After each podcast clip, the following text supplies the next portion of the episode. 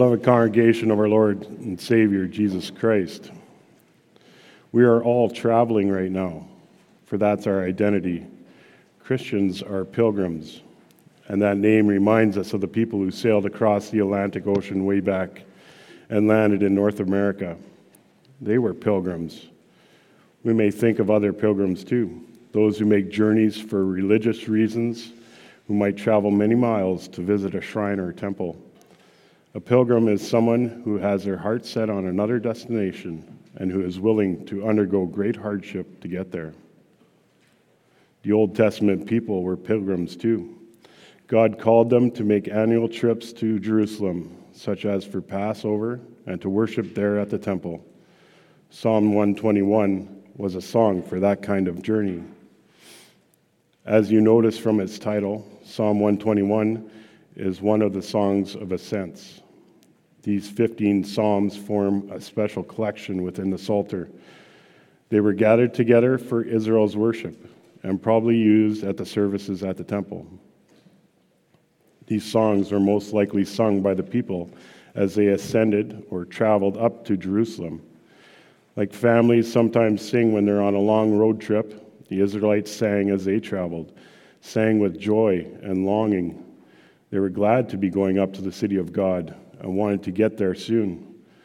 That is the message of our text from Psalm 121. It is also a powerful message for travelers like us. Pilgrims, look up to God. We'll look at one while you're on the road, two when you need help, three when you're in danger, and four in your coming and your going.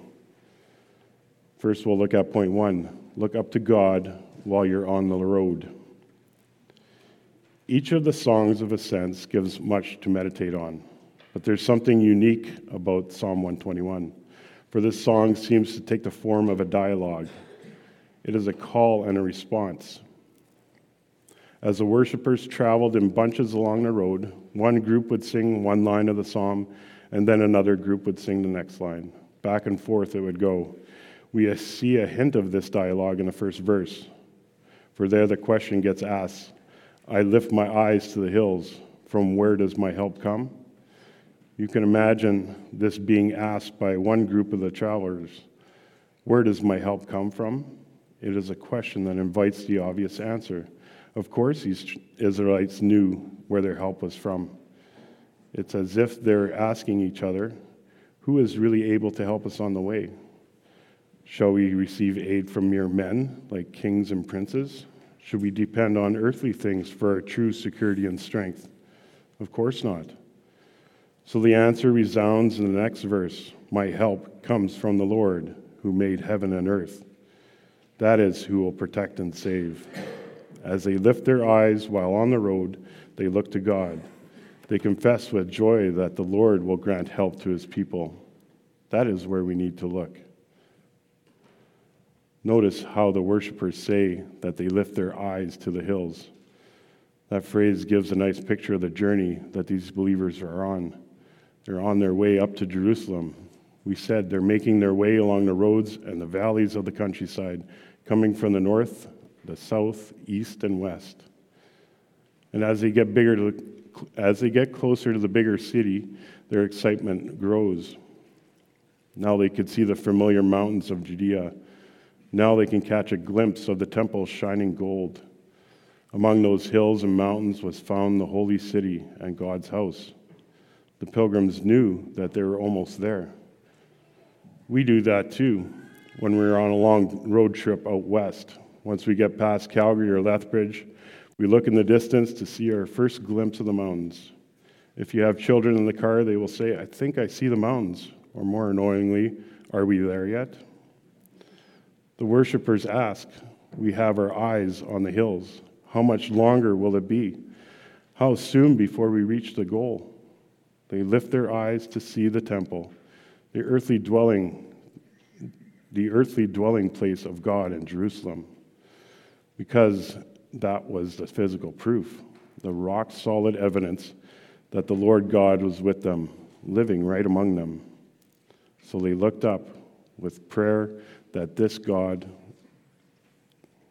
with prayer, that this God will bless them on the rest of their way. It's like what David sings in Psalm 3 To the Lord I cry aloud, and he answers me from his holy hill.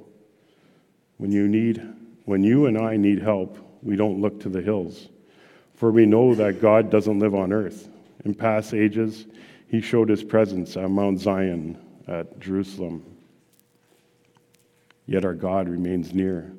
He remains so close, and he remains the God who wants us to seek him. He gave his Son as a physical proof of his love, and through Christ, he wants each of us to ask.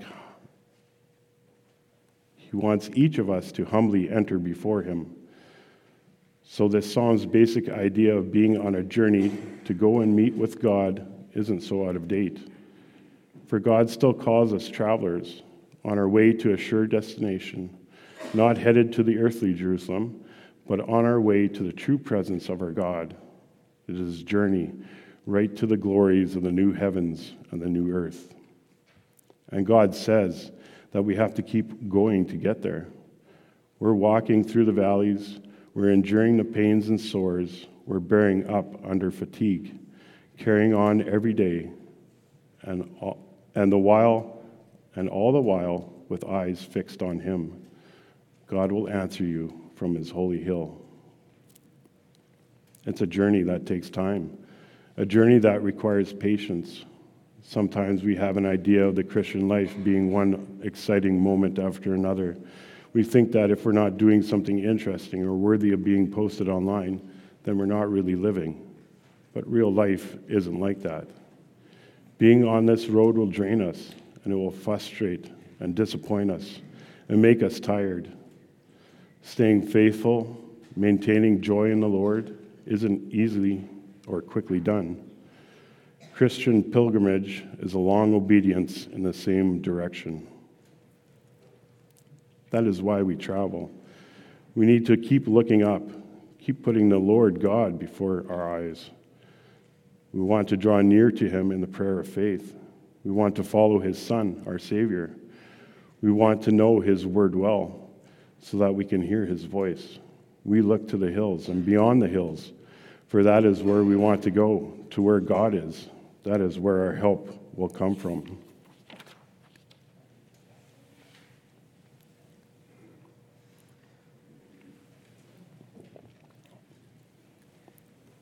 Now we'll look at point two look up to God when you need help. When you need help, who do you call? For me, that usually depends on what I need help with. If I need help with getting an old couch out of the house, I'll call someone strong. If I need help with my tax return, I'll call someone who knows accounting, because not just anyone can do these things. We turn to someone qualified to help, because to help, because being able to help because of their training or strength or experience. The worshipers in Psalm 121 do this too, for they confess in verse 2 My help comes from the Lord who made heaven and earth. Don't read over that confession too quickly. The God we trust isn't an average God or a limited God. Our God is not small. He does not have his hands tied when there is a world crisis, for our God is the true God. He is the King of all creation. He's the one who made the heavens and the earth. That means he can do anything.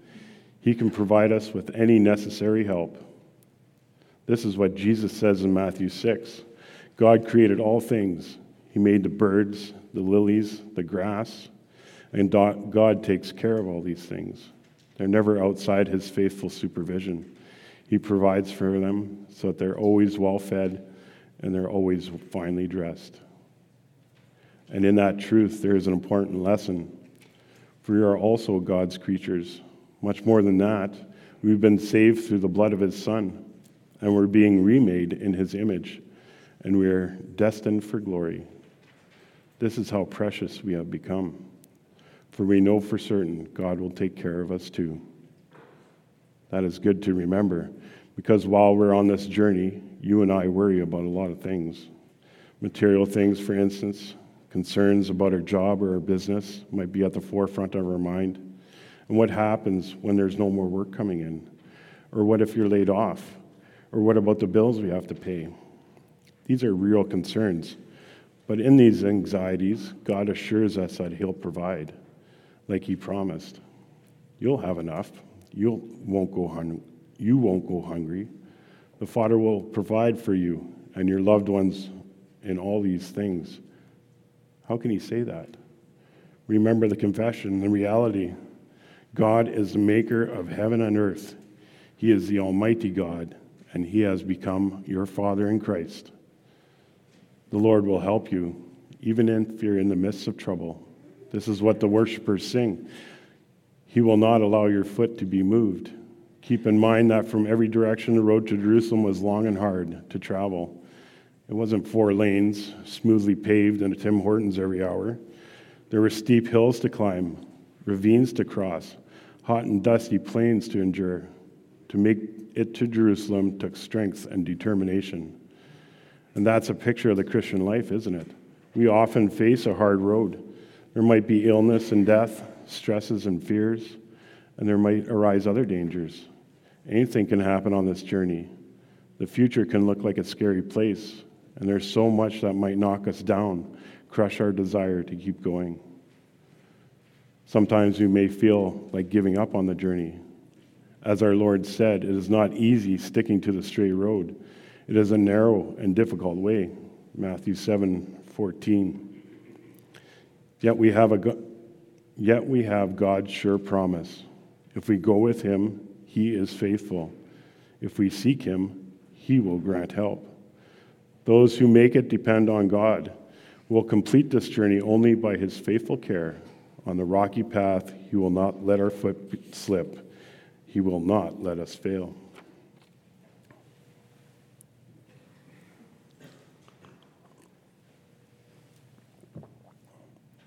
Point three, look up to God when you're in danger. Many good songs have a refrain. Psalm 121 does this too. In verse 3, we find this truth He keeps you. Such a simple phrase God keeps you. But the same thought occurs five times in this short psalm God keeps you, God watches over you, God preserves you.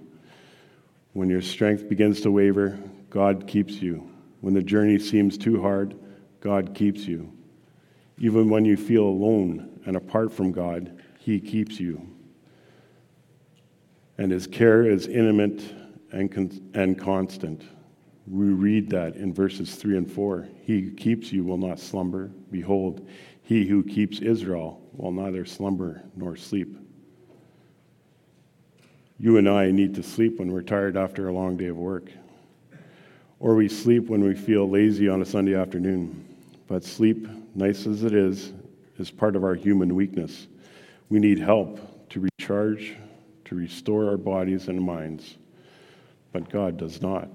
He is unsleeping, needs nothing, never tiring, always alert. He'll always be there watching 24 7, even when we're most vulnerable and weak. In his care for us, he does not slumber. He watches over you. Verse 5 repeats to protect, for the Lord your God is your shade on your right hand. What does this mean? The shade of God. In hot summer months, a shadow is a place of refreshment. This is why we seek out the shade of trees and we set up our umbrellas at the beach. Well, these pilgrims also knew that after a while of being on the road, the sun became oppressive so they would have to pause in the shadow of a building or underneath some trees to get relief. In the same way, God's shadow offers that true relief. From all that can threaten us, God is our sure protection, a place of rest. He shades us. Therefore, in verse 6, it says, The sun shall not strike you by day, nor the moon by night. Anyone who's been sunburned knows the harm that the sun can bring. There can be painful peeling. But what about the dangers from the moon? The point isn't the physical harm from these heavenly lights, nor even the UV rays that come from the sun. The point is whether the sun is up or the moon is up, whether it's during the night or during the day, God will not allow anything to harm us apart from His good and perfect will. Whatever time it is, whatever is happening in the world, God will be our shade. He doesn't need sleep. He doesn't retire. He never changes in love. But in thinking God about God as our shade, let us realize something important. You have to walk very close to someone for his shadow to fall on you. You have to be right next to someone to enjoy his shade. Beloved, if you're far from God, then you won't benefit from his presence. If you stray from his ways, God's protecting shadow will not help you. So we need to dwell in God's shadow and stay there. Seek out communion with the Lord every day in prayer and meditation and worship. For safely in God's shadow, then we'll find rest in our hardship, and God will always shield us. For there were other dangers on the road up to Jerusalem. Along that dusty path, there was a danger of robbers and bandits. Think of it. Passover happened the same time every year, so the robbers and bandits knew exactly when the next group of pilgrims was coming through. They would be ready and waiting with their swords and their clubs. In a way, that's a lot like the temptations of Satan. He knows exactly when to strike, when to be busy, when we're stressed, when we're tired, when we're cut off from other people, then we might already be leaning towards giving in to sin or returning to ungodly habits. He sees when we're growing impatient with our family or ready to surrender to anger or a spirit of discontentment. Satan's ready to pounce, so we need to redouble our dependence on God. And we can defend and we can depend on him. This is underlined in verse 7 The Lord shall preserve you from all evil. Understand this the right way. It doesn't mean we won't come into physical harm or temptation. Accidents happen, illnesses strike, Christians die, Christians fall into sin. But in all things, he shall preserve you from evil. He, will, he shall preserve your soul. Your very soul is under God's protection. That promise is all encompassing the material things you need, the spiritual strength you're looking for, the emotional recharge. God will take care of all of it. For your heavenly Father knows that you need all these things. Matthew 6 32. When life is uncertain, it's hard to let go. When much is unknown, it's difficult to surrender into God's care. But the Lord says very simply, Trust me, I will watch over you. I am your Father. Remember, I am your loving Father in Christ, so trust me. We don't know what will happen tomorrow or next week or next year. So much can happen to us, good and bad. But whatever you do and, whatever, and wherever you go, we can look to God.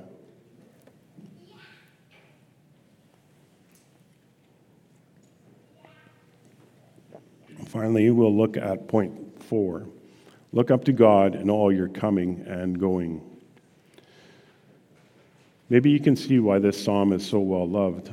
There has been more than a few times in the past when I've chose to read this to read Psalm 121 at a home visit. And someone will say, This was the text at the funeral of my husband, or this was that was my parents' wedding text. We turn to this psalm when visiting someone who's sick in the hospital or dying at home. This psalm has often been used at times of great distress and also times of great joy. In the last verse, the psalm speaks directly with God's promise for all of life. The Lord will preserve your going out and your coming in. When the Bible wants us to paint a picture of the entirety of life, it sometimes uses that phrase, our coming and going. This is the whole works. It is the entire journey, coming and going, departures and arrivals, our grand entrance and our quiet exit. Whatever happens in all your coming and going, and here's the refrain once more God will preserve you, protecting, forgiving, teaching, and blessing, and God will do it. Uh, say the final words from this time forth and forevermore. This is the destination we talked about earlier. Our life isn't just for working hard on our personal plans and goals. Maybe we have ambitions for ourselves, dreams for the future. Perhaps we want to get married, or finish school, or buy a house, or have children, or grow our business, or travel the world, or retire. Plans are fine, but God can certainly change our plans, and quickly. Good thing there's another goal, the one set before us by God. He reminds us that we're pilgrims, travelers on our way to eternity, longing to reach home with Him. So our entire life needs that purpose. The physical things you have, your gifts, the relationships you enjoy, all of it should be directed to that goal of reaching the glorious presence of God. To get there, we need to keep our eyes on Him. We want to gaze on God. We want to find our treasures in the Lord. We thirst for Him, even as parched souls in a dry and weary land. Is that the destination you seek? Brothers and sisters, God gives us times of trouble so that we ask ourselves this very question Are we traveling towards Him? Is the Lord, is the Lord one whom you find more glorious than anything? Is it to Him that you lift your eyes? Next to Christ, this world and all its idols hold nothing lasting for us, nothing at all. For those who trust in Him and who seek Him daily, God has prepared a city with lasting foundations. When we finally get there, there will no longer be pilgrim. We will no longer be pilgrims, but residents, residents of the new Zion, the living God. So every day, remember to look up. Look up to God in Christ, for that is where your help is. It is in all your going out and your coming in, both now and forevermore. Amen. In response, we'll sing standing from Psalm 121, stanzas 1 and 2.